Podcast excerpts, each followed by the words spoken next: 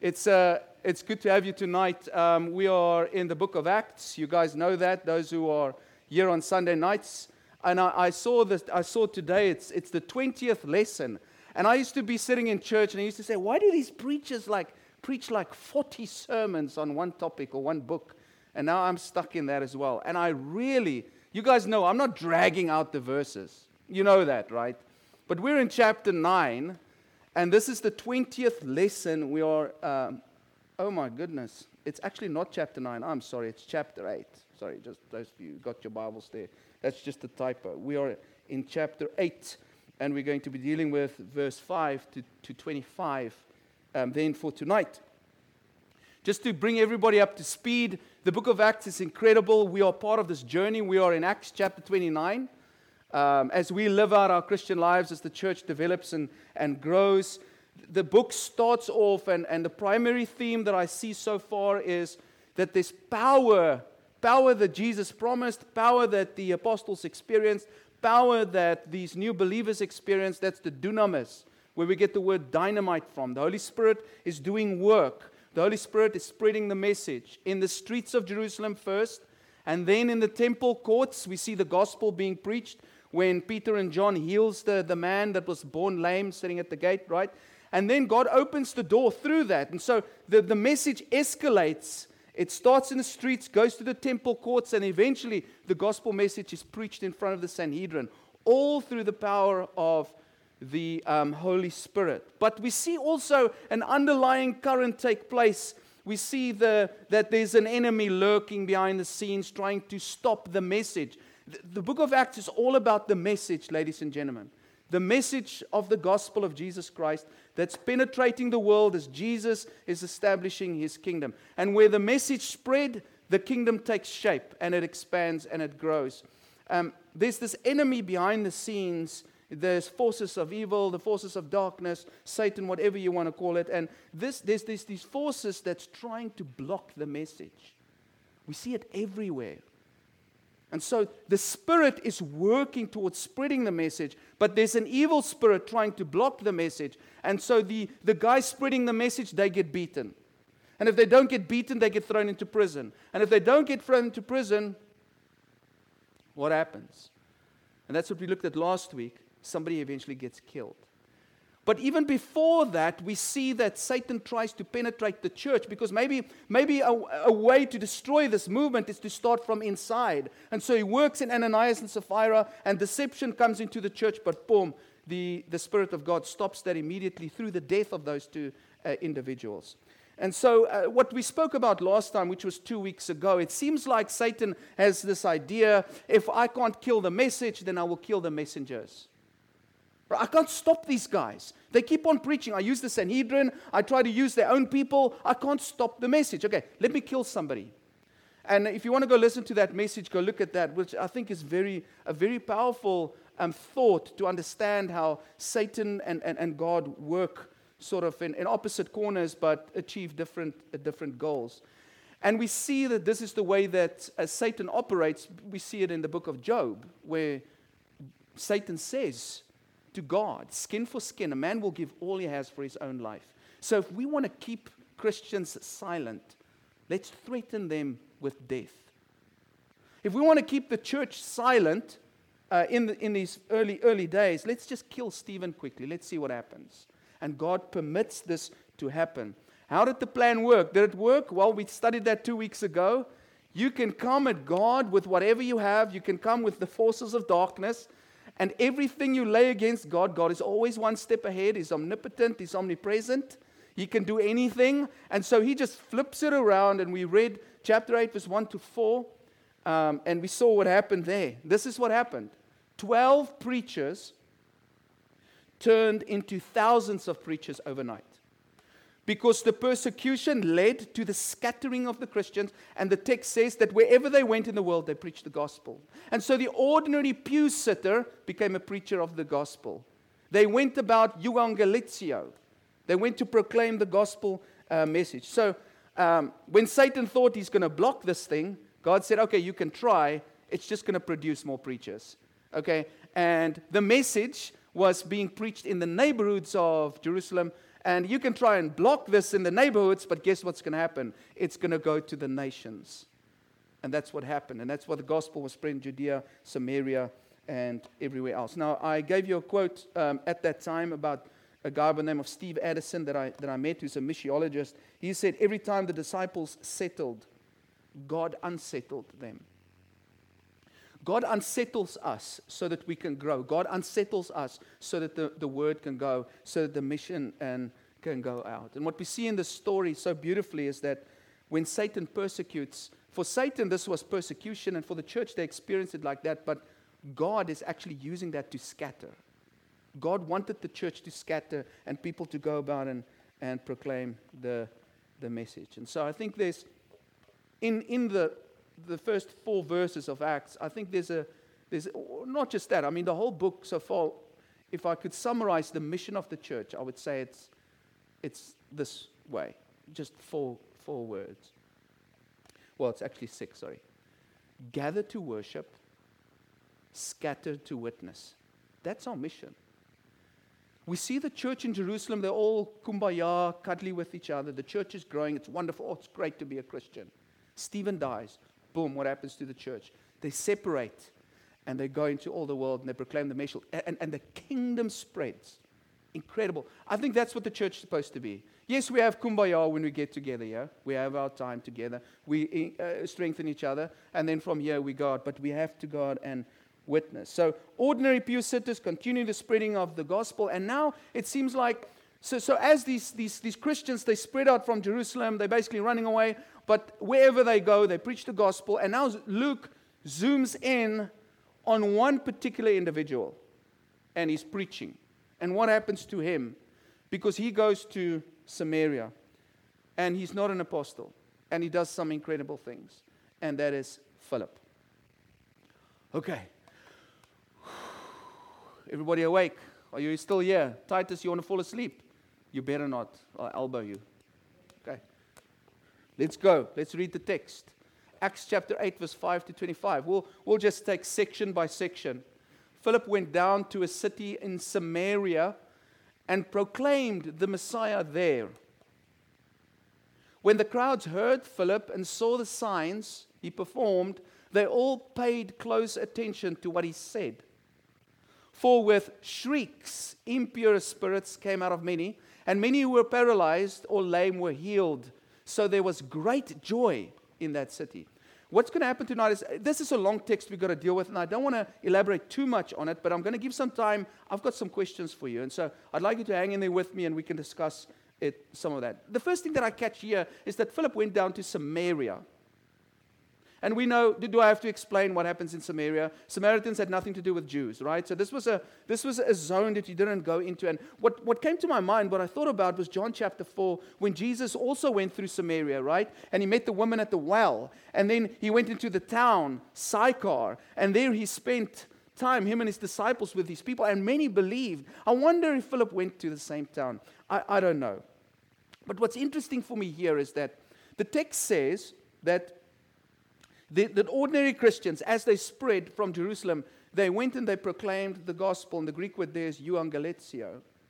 And yet, here, that word proclaimed is associated with the word keruchma, which is basically um, the keruch in the first century was the, the representative of the king. And so he would go into the marketplace with a scroll and he would get a little podium, pull out some type of drum, stand on the drum, and then say, Hear ye, hear ye, all people of the kingdom. And he would, and he would say, Listen, this is what the king says. This is a new ordinance or a policy or a law or a, or a rule. And when, whenever you had the keruch stand up and speak, you keep quiet because it's a message from the king. That's the word that is being used here.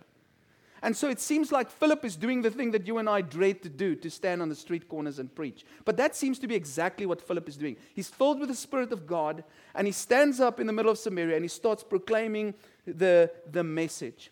And as he's proclaiming the message, he gets opportunities to heal people that are, that are lame from birth. The text says that he's driving out evil spirits and that he healed the paralyzed. And as he's doing this, the people are amazed at it that he can do these things. What is interesting is that these signs, these miracles, well, the text says that they are signs. What is their purpose? Their purpose is to confirm the message that he is speaking. Uh, that's very important to remember f- throughout the, the rest of this lesson for tonight. So, healing and miracles. Let me just ask you a question Has anybody ever been in a church where they healed people? Anybody here ever seen a miracle?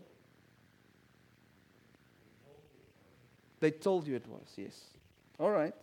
Okay, we're going to talk about that in, in a moment. Now, the text says in the Greek that when the people saw the signs, when they saw the miracles that Philip was performing, they paid very close attention to the message. That's the purpose of miracles that we read about in the Bible. It's to get people to zoom in on what the guy is saying. We see it clearly here in the text. The people with one accord took heed. It's literally what the Greek says. Wow, look at this guy. That guy can walk. I think we need to listen to what he, what he says. He just healed that guy. I think we need to turn our ear to what he is saying. And what I find interesting is that, look at that verse 7 for with shrieks impure spirits came out. If you look at the Greek, it sounds like the, the evil spirits were in agony. They were in agony. They were like shouting and screaming because this message and the power of the what? The dunamis, the Spirit of God, was, was causing havoc in their lives. Are you telling me to leave my home? So it's interesting that the evil spirits, they were shrieking and uncomfortable, and the people, how did they feel in that town? They had great joy. Ladies and gentlemen, when darkness and evil is removed from your life, joy moves in. One of the ways that you know there's a spiritual problem is if joy is absent in your life. This is very important. The spiritual realm was under attack in Samaria. The Messiah sets free. Evil spirits put you in bondage and it robs you of joy. I had a conversation with somebody yesterday with a family member that's stuck with somebody in their house that is an evil person, a godless person. And you can sense, you can see how this person is deteriorating, the other person is deteriorating through this, um, this person that brings evil into the house. We have to rid ourselves. We got you can feel, you can sense when joy is absent in somebody's life. And then you know there's darkness and evil spirits involved there. All right, let's go on. Verse 9. And so here the other guy is introduced in the story. Old good Simon. Simon, Simon, Simon. The sorcerer. Now, for some time, a man named Simon had practiced sorcery in the city and amazed all the people of Samaria. He boasted that he was someone great. And all the people, both high and low, gave him their attention and exclaimed, This for me is a shocking statement. This man is rightly called the great power of God. they followed him because he had amazed them for a long time with sorcery. You guys watch the magicians on TV? Have you ever seen these guys? There's some really incredible guys that can do really incredible stuff. There's a, there's a, there's a series out on Netflix that I want to challenge you to go watch. It's called uh, Messiah. Anybody watched it? You need to go watch it. It's really good. It's like a modern day. And uh, I'll, leave that to you, but go check it out. It's, it's actually pretty good. But it's a modern day example of what it would, would have looked like if Jesus was born in our time and the, the battles that he goes through. Any case, so what we have here is we've got a guy that's involved with uh, magic arts, sorcery. He's deceiving people.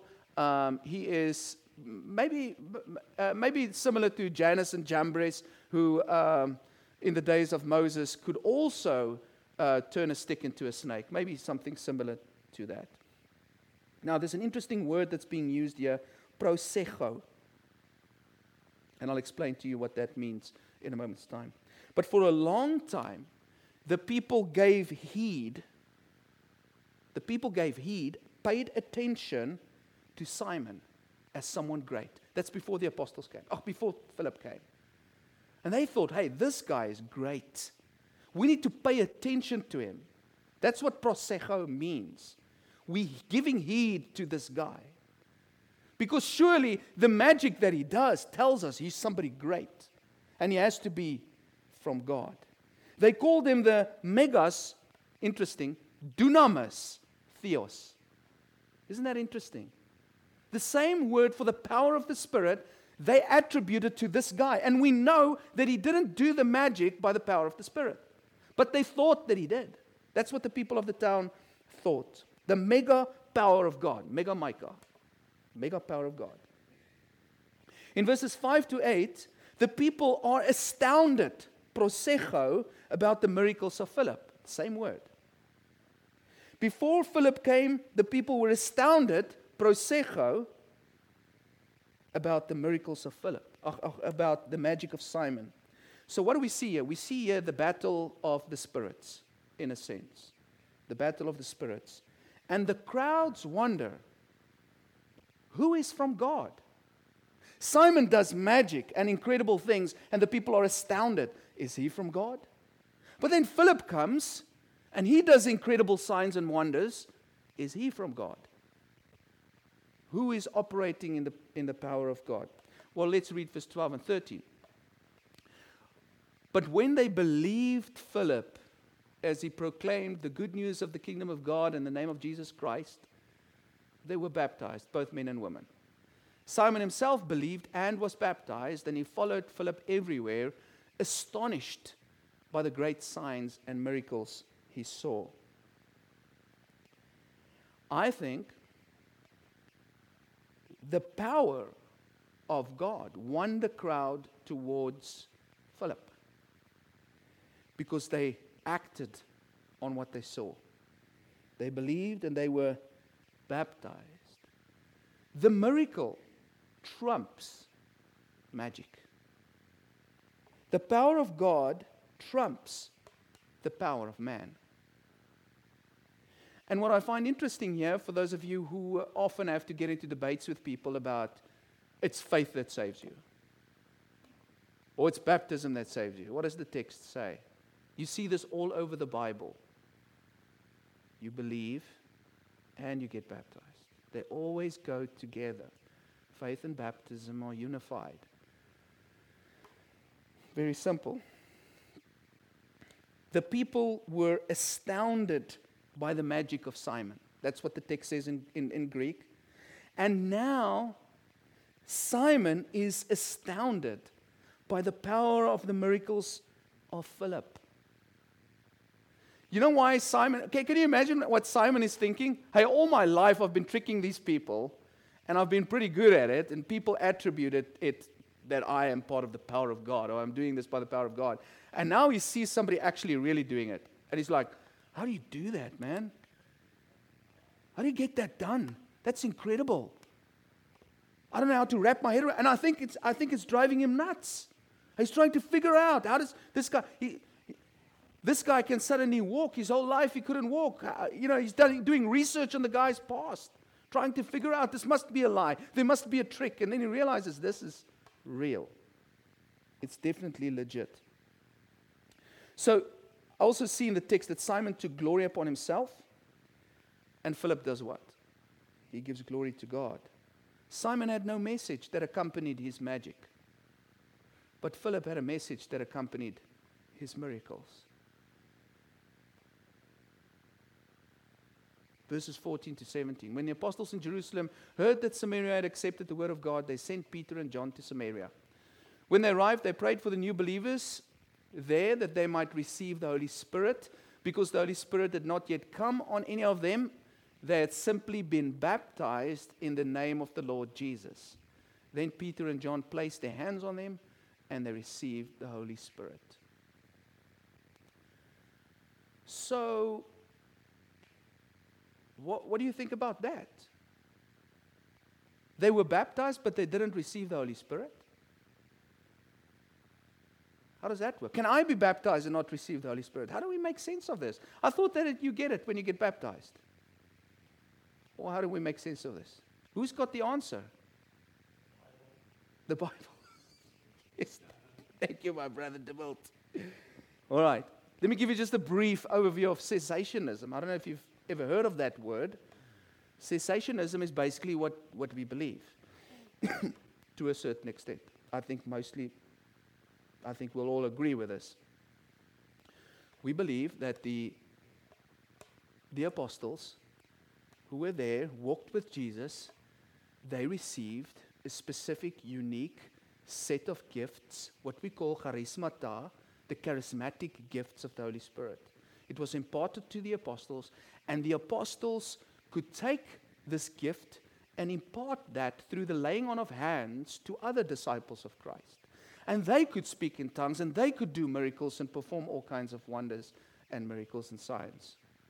That's why we see here that they were called, the apostles. Remember, they were in Jerusalem, but Philip and those guys, they called them to come to Samaria, to come lay hands on them, so that these Christians also could have the charismatic gifts of the Holy Spirit. And so they could carry this power as well, so that they could be effective in the ministry that they've been called to do. However, when the last apostle died, the gift ceased because there was no longer any apostle that could hand over this gift to somebody else. And that is why we are not a charismatic church.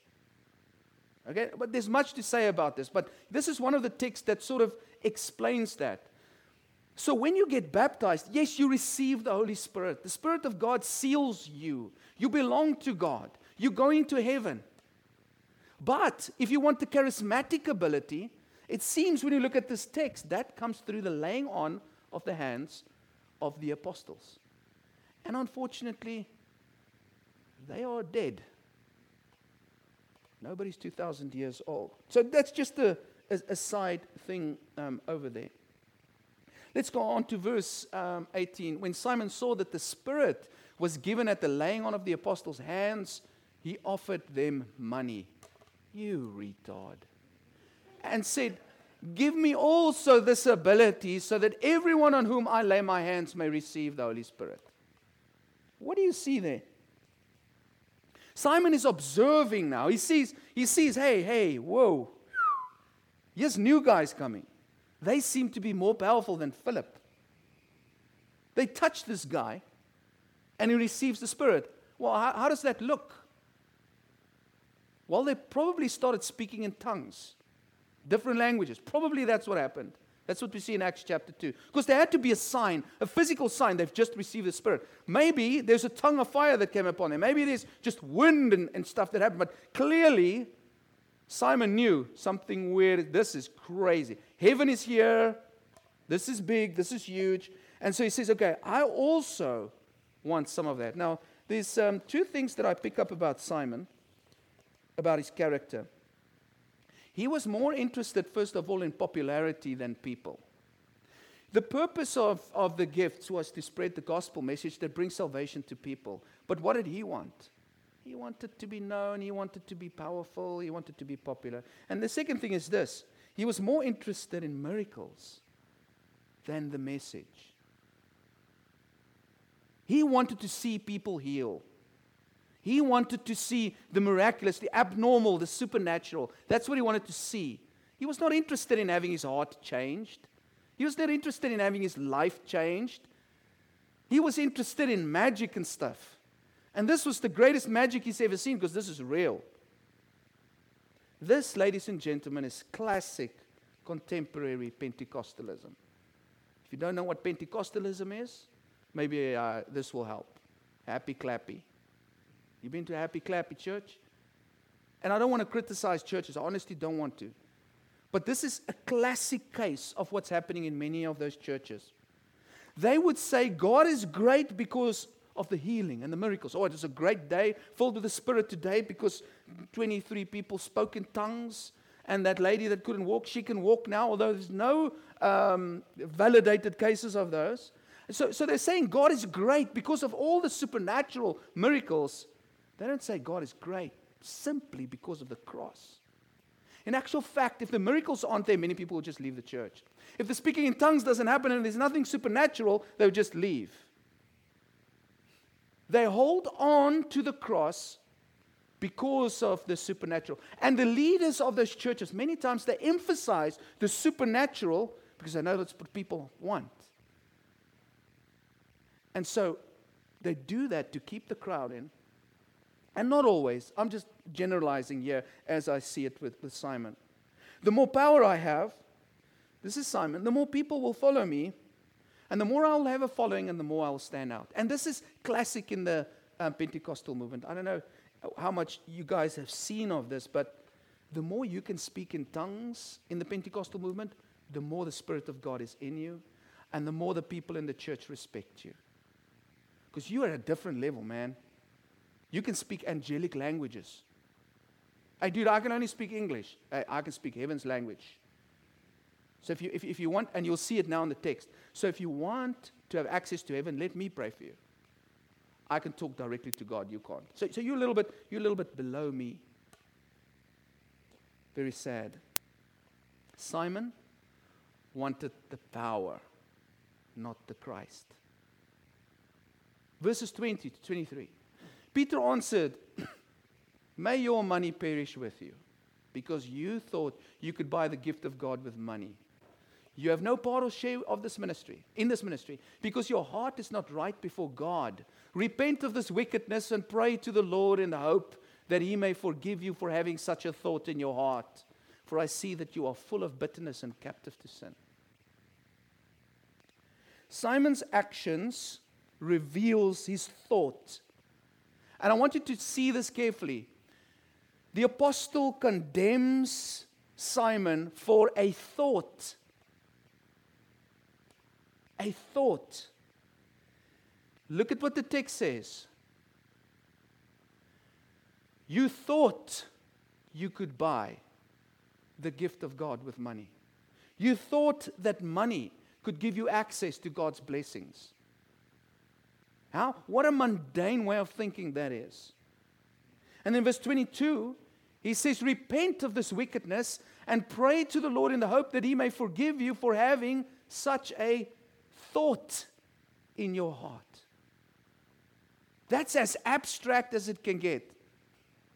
That's as real as it can get. That God requires of us to be genuine people. Now, we might not act on our thoughts, but still the thought can condemn us.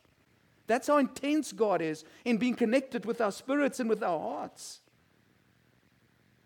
And so the apostle gives him judgment. He says, May your money perish with you. You are poisoned by bitterness and controlled by what is wrong and ungodly. Is what he says basically in the, in, in the Greek. And so Simon says to him, the classic. He says, Okay, pray to the Lord for me so that nothing you have said may happen to me. Why would he pray that? Simon was, why would he say that? Simon was so spiritually bankrupt, he couldn't even pray himself. There's no relationship with God, nothing, no faith. His relationship with God was non existent. And we we then find the conclusion of the story, verse 25. After they had further proclaimed the word of the Lord and testified about Jesus, Peter and John returned to Jerusalem, preaching the gospel in many, many Samaritan villages. And so the mission just continues. Okay, are you guys ready?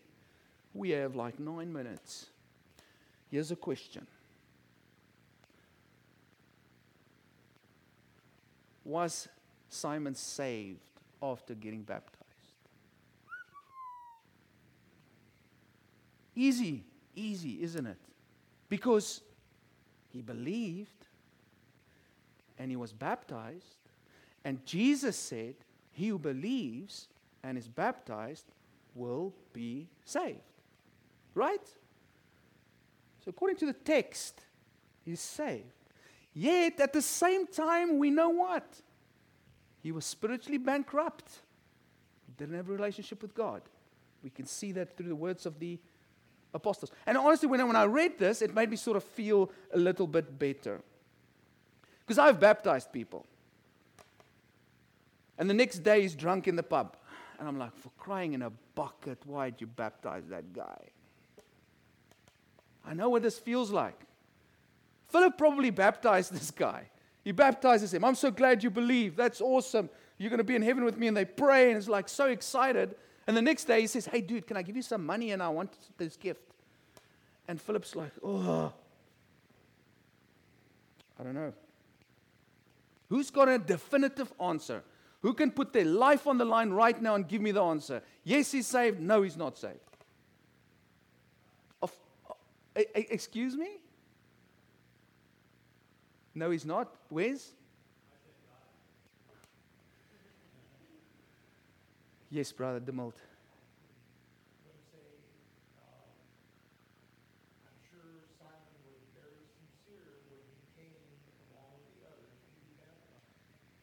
Okay. But we.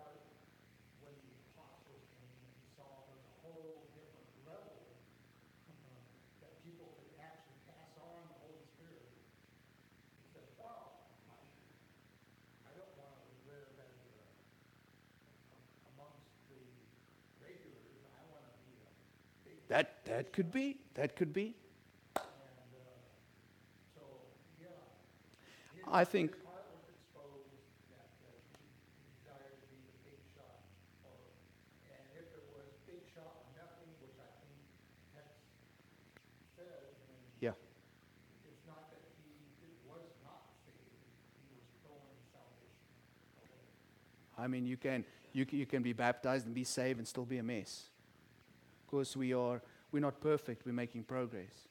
And that's exactly why we get baptized, not because we are perfect, but because we need Christ. I would like to give an answer.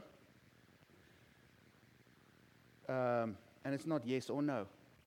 I, and there's a reason why I thought about asking this question, and I want to go with, with what we said and, and with what you say as well, brother. We don't know Simon's heart. We don't know his intentions. We don't know his motivations. We only have the text that's in front of us. This, the question is wrong. It's way beyond our pay grade. To know who God saves and who he doesn't. It's way beyond our pay grade. And, the, and the, the, the troubling thing for me is, is that we ask this question many times about people. And it's not our place. Only God can answer this question accurately. Wouldn't you agree with that? Only God can answer this question accurately. We have to be very careful of assuming that everyone in the church is saved and everyone outside the church is not. We've got to be careful. Before his own master, he stands or falls, Paul writes to the Romans. Let's leave it to God. Let's leave salvation to God. Let's judge sin. The apostle was judging sin, he was judging his attitude and his thoughts. He said, Man, you, you're trying to purchase God's charismata with money. Are you crazy? So we can, and we have to, by the way, because many times people, with the Christians, will say, Well, don't judge me. Do not judge or you'll be judged. Um, yes, we have to. If I see you committing adultery, I'm sorry, I'm going to maybe break your kneecap. But because we have to. And you do the same to me because we have to. We've got to hold one another accountable. But I cannot make a judgment and say, well, you're not going to heaven, buddy. Who am I to say that? So that, that's the first thing. And, and then, uh, very important, Hebrews chapter 2, verse 3b to 4. The writer says, This salvation, which is the same salvation we read about in Acts, which was first announced by the Lord was confirmed to us by those who heard him. God also testified to it by signs, wonders, and various miracles, and by gifts of the Holy Spirit distributed according to his will. Miracles and signs, and, be, and the reason why I raise this is because there, there are many Christians around who believe exactly the same things that happen in the book of Acts happens today as well and must happen today as well. And so it's important for us to be able to distinguish between us. We must remember, I don't care, if God wants to do miracles today, He can do that. I don't have to stop Him. If He wants to do that, He can do that. But it's always done to confirm the message. It's about the message. Miracles are a means to an end, they are not an end in themselves. The goal isn't just to perform miracles. The goal is to confirm the message that Jesus Christ is the Son of God, that He died for the sins of the world, that He loves us incomprehensibly. The Holy Spirit decides. Look, look at the last line there. The Holy Spirit decides who does miracles. I've had various debates with people. Look, look at the last verse.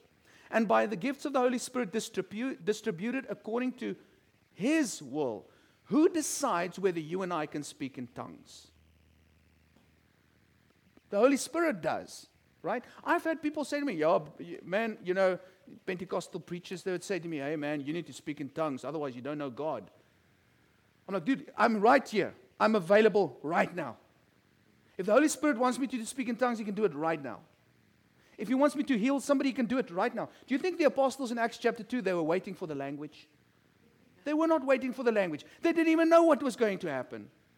And I, I confess in front of everybody, and I hope that you are prepared as well. If you are open for the Holy Spirit to do with you what He wants to do, I'm sure. Do you agree that you'll just go with it? Of course we would. But one thing that I'm sure I'm not going to do is I'm not going to go fake. I'm not going to do that. Because then I'm making something that is not of the Holy Spirit. So this is very, very important. When the Holy Spirit wants to do something, you don't have to beg for it, you don't have to buy it, and you don't have to try and make it happen. If God wants to do something through you, He will do it. Few thoughts. The cost to obtain the gifts of God is a contrite heart. God has treasures and gifts and blessings for us. They are free. You don't need money to buy them. All we need is an open and an honest heart. That's all. That was what Simon's problem was. He had a heart issue. And, and I can imagine from Philip's perspective and from the apostles, they're like, dude, you, you, God could have just used you. The Holy Spirit could work in you to change thousands of people's lives. But you wanted this gift for the wrong reasons and you thought you could buy it. You could have had it for free, man. You could have kept your money. You could have had it for free. And he was probably a wealthy guy. There's a difference between magic and miracles. I think we know that. Miracles has an end goal and is from heaven. And it comes with a message, and it's beyond doubt. Simon was won over by the miracles, not the message, in my estimation. It brings us to the last question. Why did Luke record the story? Now, we know that Luke decided what to put in and what not to put in when he wrote to Theophilus. He wanted to explain to Theophilus how this Christian movement moved throughout the world and what its intentions were.